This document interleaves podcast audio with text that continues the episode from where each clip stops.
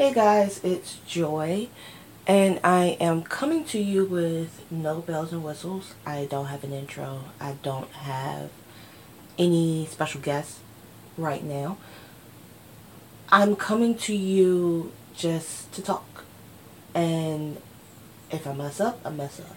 Um, I'm recording this live and straight to the app, so and I prefer it that way, especially about uh, what I'm going to be talking about pretty shortly.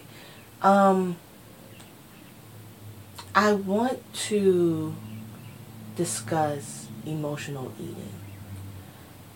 I am known, I've become known for being very transparent.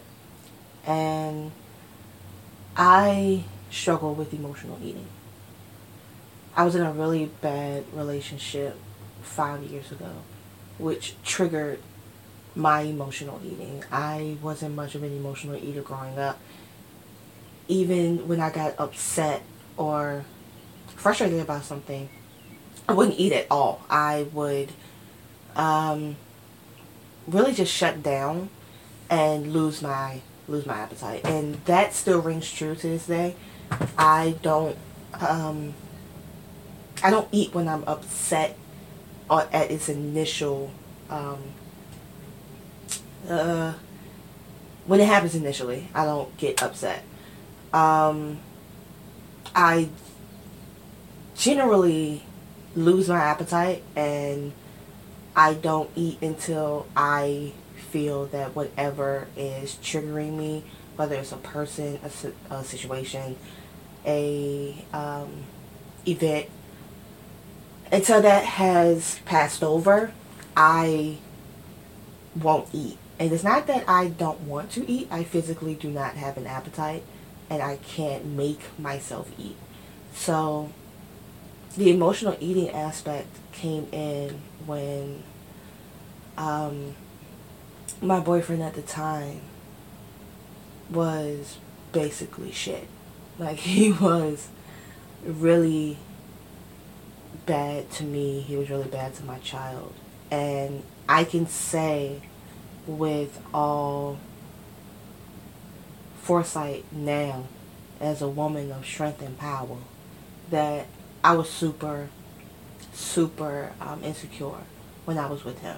I was mainly basing everything off of my life being make or break if this relationship does not work. And it took me years to figure out that I am not my relationships. I am not what happens to me. And he was a really bad guy. Um, he was the type that would set fires solely to watch you put them out. He was a he he loved the gaslight. That was something that he kind of got off on. He would do things through social media or at home to cause me to get upset and then he'll just watch me frantically try to put out these fires that he had no problem setting. And that was our relationship. It was really um it was really cold. It was really um for him I believe it was convenient because I would just take whatever he would do and try to flip it in some sort of way to make it work. Oh, if I love him enough, he'll realize how great of a catch I am and see the error of his ways. And that does not work. That does not work. Um, someone will love you when they're ready to love you. And you can't make them do that. Regardless of what you do, you could be what the sun copies itself from. You could be that thing, that person, that reality that can make the entire world better. But if someone refuses to see it, they refuse to see it. And it's not up to us to make them see the error of their ways. Because to them it's not it's not an error. It's I don't like it. And if I don't like it, I just don't like it. And that's a scary space to be in. Um, so for him, he just enjoyed um, kicking me when I was down, when I was upset about something. If my daughter was upset about something, he had no real ability to be able to empathize. And that's atypical of someone who is relatively nar- narcissistic, um, that they only care about themselves, and there's no way that they can empathize, let alone sympathize with what you have going on. And he had went through some things before we actually officially started dating, and I think he just took whatever I had to give and just redeemed himself while leaving me without anything in return. So because it was like, oh well, she did all these things for me. All right, great, thanks, and went on about his business. And because I didn't really have a, a lot of people to talk to, because I was mainly ashamed that I had put myself in this situation and was trying so hard to fix it. Um, that's what made me turn to emotional eating. I wasn't able to bring myself to look in the mirror and go, girl, this is not good for you. So instead, I let myself over to a piece of chocolate here, some ice cream there, and it all came to a head when I realized, oh, okay, I really am putting on more weight. I'm not at the space that I want to be now. Um, and I wasn't then as well because, you know, some weight has stuck around since my daughter. My daughter was four at the time. And I wasn't really too excited about how my body was looking, but my body was functioning. My body was working. My body was doing what it was supposed to do. And that's the real gift, but we don't always see that. I still, to this day, don't always see that. But it caused me to begin to resent what I was seeing every day and be really upset when things didn't look the way I wanted them to look when I put on clothes or when I put on when I did my hair a certain way and ooh I like myself from the chin up but I don't too much care for the person or the body that I am looking at in the mirror from the chin down and um this guy fed on that he would say his little things. He would, you know, make his little comments. And one of the comments that he made was, um, what was it? there are certain things I block out because my, my, the person I am now is like, girl, you don't need that. But he was standing at the doorway and I was sitting on the couch and, you know, sometimes your lap just be in your lap. there's no real way to really like fix that at the moment unless you like sit perfectly straight at a 90 degree angle and nothing touches nothing but that's not the case so sitting down stomach was kind of like poking out over my jeans and he said something along the lines of are you stressed kind of came out of nowhere it was one of those things where somebody says something to you after they've already looked you up and down to gauge whether or not they should or should not say that. And he had no filter. He didn't care. And I replied, yeah. And the way I replied, I was hoping that that would start a deeper conversation, but it didn't. Um, I said, yes, yes, I am. And he said, well, you look it. And he knew it cut me because as soon as he said it, he looked away. So he couldn't see that what he said to me was going to hurt. So he just like um, dropped that little bomb and abruptly walked away. And this man, in hindsight, and I'm not just being mean to be mean, this is just reality. Um, he was overweight he was unhealthy. He had really unhealthy habits. He drank a lot. Um, he would um, make really unhealthy foods at home. Um, we lived together at the time. He would make really unhealthy food. I would cook something different because, you know, I don't generally eat a lot of fried foods. I just don't. That's just who I am. Um, I also don't eat pork. I don't eat a lot of beef, like mainly now to this day, and even back then a little bit, it was chicken, fish, and turkey. So he would eat these, you know, make these things and eat these things and leave the rest of the house up, you know, to whatever they can salvage after that. So, and then you mix that with emotional eating and those things that you gen- generally don't gravitate towards look good because it's like I need some sort of comfort. These things are comfort foods. They are known for being comfort foods. So it's like I need comfort. I can't get the comfort that I need from the space that I thought I should be able to get that comfort from. So I'm going to find it in things that taste good. So he said the things that he said. He would do the things that he did. Meanwhile, he was living this really unhealthy lifestyle. I am drinking water, um, detoxing, doing all these things. One to lose this weight and also to lose the weight that I had packed on due to emotional eating. But I realized that I wasn't doing it for me. I was doing it, but oh, if I lose this weight, then maybe he'll realize again the error of his ways. And it took me until when? Maybe two or so years after to realize that it wasn't me. I was being who I was, and that's not up for debate. That's not up for someone else to come in and tell you, hey, you should run your life like this because I deem it as that's that's not up to you.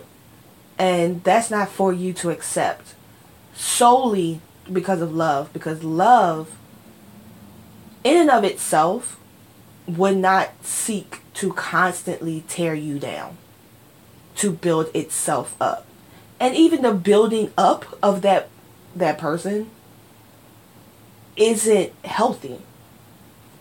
We had um we had situations where he would request my hair would look a certain way because he didn't really understand or like the aspect of being natural and I love my big curly hair I love to not match. I love to be quirky and in some cases awkward. And I've accepted me as being that person, but I also know that I can be this sexy bombshell of a person, but that's at my choosing and that's at my leisure. It does not it, it doesn't matter what anyone else deems it. It doesn't matter when that time frame should be um, I need you to change yourself because we're going to something important. Like those are the things that we would deal with in that relationship. And it took me a while to realize that this wasn't a relationship, it was a relationship. And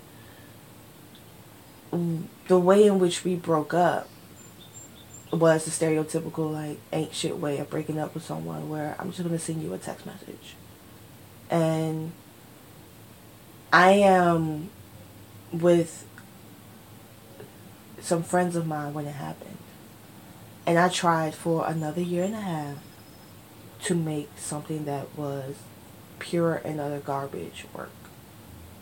And during that time, I kept trying to make myself different. Oh, if I can only do this. and But I was still emotionally eating. Because every shutdown, I would eat. Every date that would fall through and I would never I wouldn't get a phone call, I wouldn't get a hey, I'm sorry this happened, blah blah blah. I wouldn't do any of it I wouldn't get any of that. I would eat. And I'm trying to self soothe myself, but how I'm doing it is causing me more harm. Not just, you know, even though it's just as important, not just medically, but emotionally, mentally, psychologi- psychologically, um, I was killing myself to deem myself worthy of this individual who was quite honestly trash. And I still have this. I still have this weight. I've actually gained more weight. And now I'm in, I'm in that space of what do I do now? Um, the things that used to work for me for me when I was an athlete back in high school and in middle school and just growing up, I can't readily do. Um, I play basketball and my knees and my ankles don't like aren't as strong as they were before. Like when you just abruptly stop playing, those muscles and ligaments and everything else that you worked hard on every day almost, you know, can kind of fall into disrepair. Um, my ab muscles aren't as strong as they were before because I gave birth. Um, well, yes and no. It was a C-section, but that makes it even harder because you're dealing with so many different things as far as scar tissue and muscle realignment and all those different things that come with pregnancy. Um, so now I'm trying to find my place and my things that potentially work to make me healthier. Um, but the thing that mattered the most when I finally said the words, last year I was asked to shoot an event for Valentine's Day. And there was an event that showcased and spoke about domestic violence. And one of the women got up and spoke in depth about accepting that you were in an abusive relationship. And I never viewed what I went through as abusive because I would look at abuse as, oh, well, he never hit me. He tore my nerves to shreds and made me feel like nothing I do or could ever do will ever be enough, but he didn't hit. And so I equated that as oh, Joe, you're just thinking too much. You just need to figure out how to make yourself work. You just gotta like, you just gotta get it together. This is something that you just need to fix.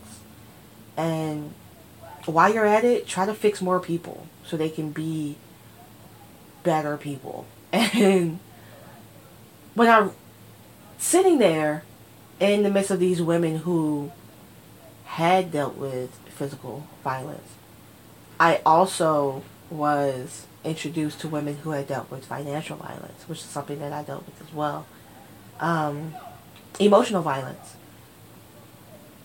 psychological violence, um, spiritual violence. There were women in there who had never had a hand raised to them, but the symptoms of abuse were the same. And I never knew that was possible. And as I sat there listening to this woman, I started to feel guilty. And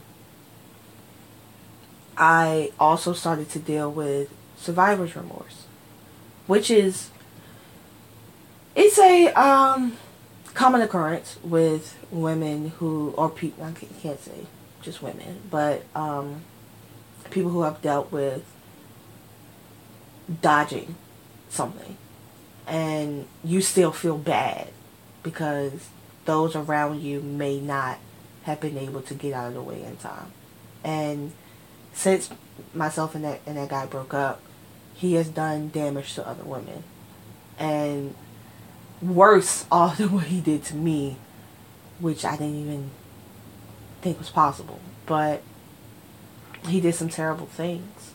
And I would hear the stories of things he had done and I would get the, ooh girl, you dodged that bullet. And in my head I'm like, did I? And we get into that superwoman complex it was like, ooh, how many people can I save so they don't have to go through what I went through and that's not your job. I I was really like hell bent on going to these other women like, girl, run. It ain't worth it. And but I can only do that if I can. But I can only do that if it's accepted. But honestly, at the end of the day, that's not my job. I can begin to speak about it and let them know, like, hey, girl, this is how I got through it. But I can't save people and things, and it, it's it's not it's not up to me because I literally can't save everyone. So sitting there, she asked us all to say, I survived an abusive relationship. And it took me a few rounds to say it because I didn't think that I was in an abusive relationship and I felt guilty because there were other women that had been through worse than me. And then she began to break it down. She talked about the instances of grief, the times of sorrow, the times of depression, anxiety, worry, frustration, anger, fear. All of those things play a part in abuse. And be- solely because someone didn't hit you does not mean that you weren't abused.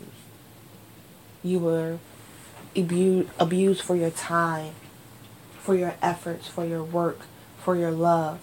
So, because one person deemed you as irredeemable. When they were the ones who were irredeemable. And I finally let the words come out of my mouth. And it fixed something that was broken in me. To be able to acknowledge that this thing happened and acknowledge my part and not in that atypical girl. This was all you not in that sense but to go okay. You didn't have to stay but you did. And let's work on that. Let's let's let's talk about that. Let's let's get some things in order here for yourself. And that is what made me go, okay. This is why I put myself in that place. And this is why I will never return. And occasionally, I've seen him out and about. There was one time where I looked flawless. And I was also there with the man that I'm with now. And it was magical. and he was so angry. And it felt so. Because he saw me first, and he saw my man after. And he saw him doting on me. And, girl, you look good. You out here. Girl, I wore your favorite color. Just the things that, you know, somebody who isn't an asshole would do for you and do to you because they love you. And he hated it. I could see, like, you know when you feel somebody staring at you, like you can feel the heat on your body. And that's what I was getting from him. And it truly was the beginning of the end for me when it came to allowing myself to stay in that space of, oh, I'm not worthy, I'm not this, I'm not that. I still struggle with emotional eating and it's not something that has been easy to overcome, but I've acknowledged that this is something that I deal with and am still learning how to make it work. Um, I'm really happy to talk about this now and to let those who have suffered through something like this um, let them know that you aren't broken, you aren't um, you aren't irredeemable. And even if you are broken, you can still be put back together. But the person who has the pieces is you. And even though somebody could come along and, you know, show you things about yourself that you didn't know initially, it's not their job to put you back together that is solely on you. And if you so choose, you put yourself back together however which way you want to. And no one can tell you that that's the wrong way. And that's what I learned during this experience. This experience of took me five years. Technically, maybe around three, three and a half, to really begin to understand, like, oh, I don't need this. I don't need this. I don't need this. And I wanted to talk about it, one, because I hurt Bay. I was that that woman. That was me in a relationship with this man. I was I was her. I know what it feels like to be her. So many people are saying, "Oh my gosh, if it was me." Well, it's not you, and you don't know why she did what she did. And you know the guy was being an asshole, and he probably will always be an asshole for what he did to her, and then also his like blatant, just I can't even explain it. It was just this. him being completely emotionless about what he did to her. And I I was with that man. I was with the man that was exactly that way. And sometimes you gotta get dragged through the mud and Twitter to realize like girl you really don't have to go through this. You really don't have to do this. But it takes time. And it takes effort within herself to go, I am worthy and it's men that have been through very similar things. So this isn't a one-sided issue. It's just this is my story, and this is what I have to say about it. And it really helped to know and say within myself that I am worthy of love, and that love starts with me.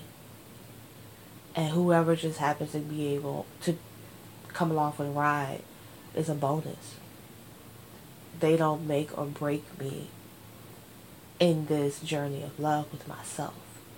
And this journey of love with myself means being healthy, being the version of myself that I'm most proud of and that I love the most, even though I love myself.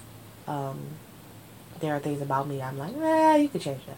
But um, being my best self for myself and not allowing anybody to take that away from me.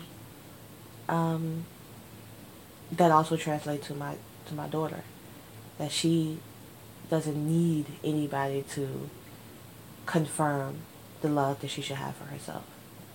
And even though they help, they should not be the defining factor as to why you should love yourself. And I still learn that day in and day out. Um, I don't think it's something that will always, that will completely go away. It will always be there in some respect. But the key is checking it, catching it before it really has the opportunity to go farther down and deeper and, you know, begin to create some sort of um, hole. um, but that's the most important thing. It really boils down to loving yourself, and it takes time. It really does take time to love yourself, your favorite version of you, um, in the midst of the things that you may not necessarily like. Um, so that's what I wanted to talk about today. I don't have any tips on how to stop emotionally eating yet. Hopefully I'll have some more as life as life goes on and I begin to continue to tell my story as to why I can't seem to shed these quote unquote weights, both literally and figuratively. Um, but when I do, I'm to share. I'm to talk about it. And I hope this helps. This is my story. This is a part of me being transparent and talking about the things that matter. And hopefully somebody will gain something from it. And even if they don't, it just feels good to get it out of my system. To say it out into the universe and just hope that something good comes back. Thank you for your time again. There's no intro, there's no outro. This is just me talking. And I'm really so much lighter because of it. So, until next time, this is my Depression Sky Jokes.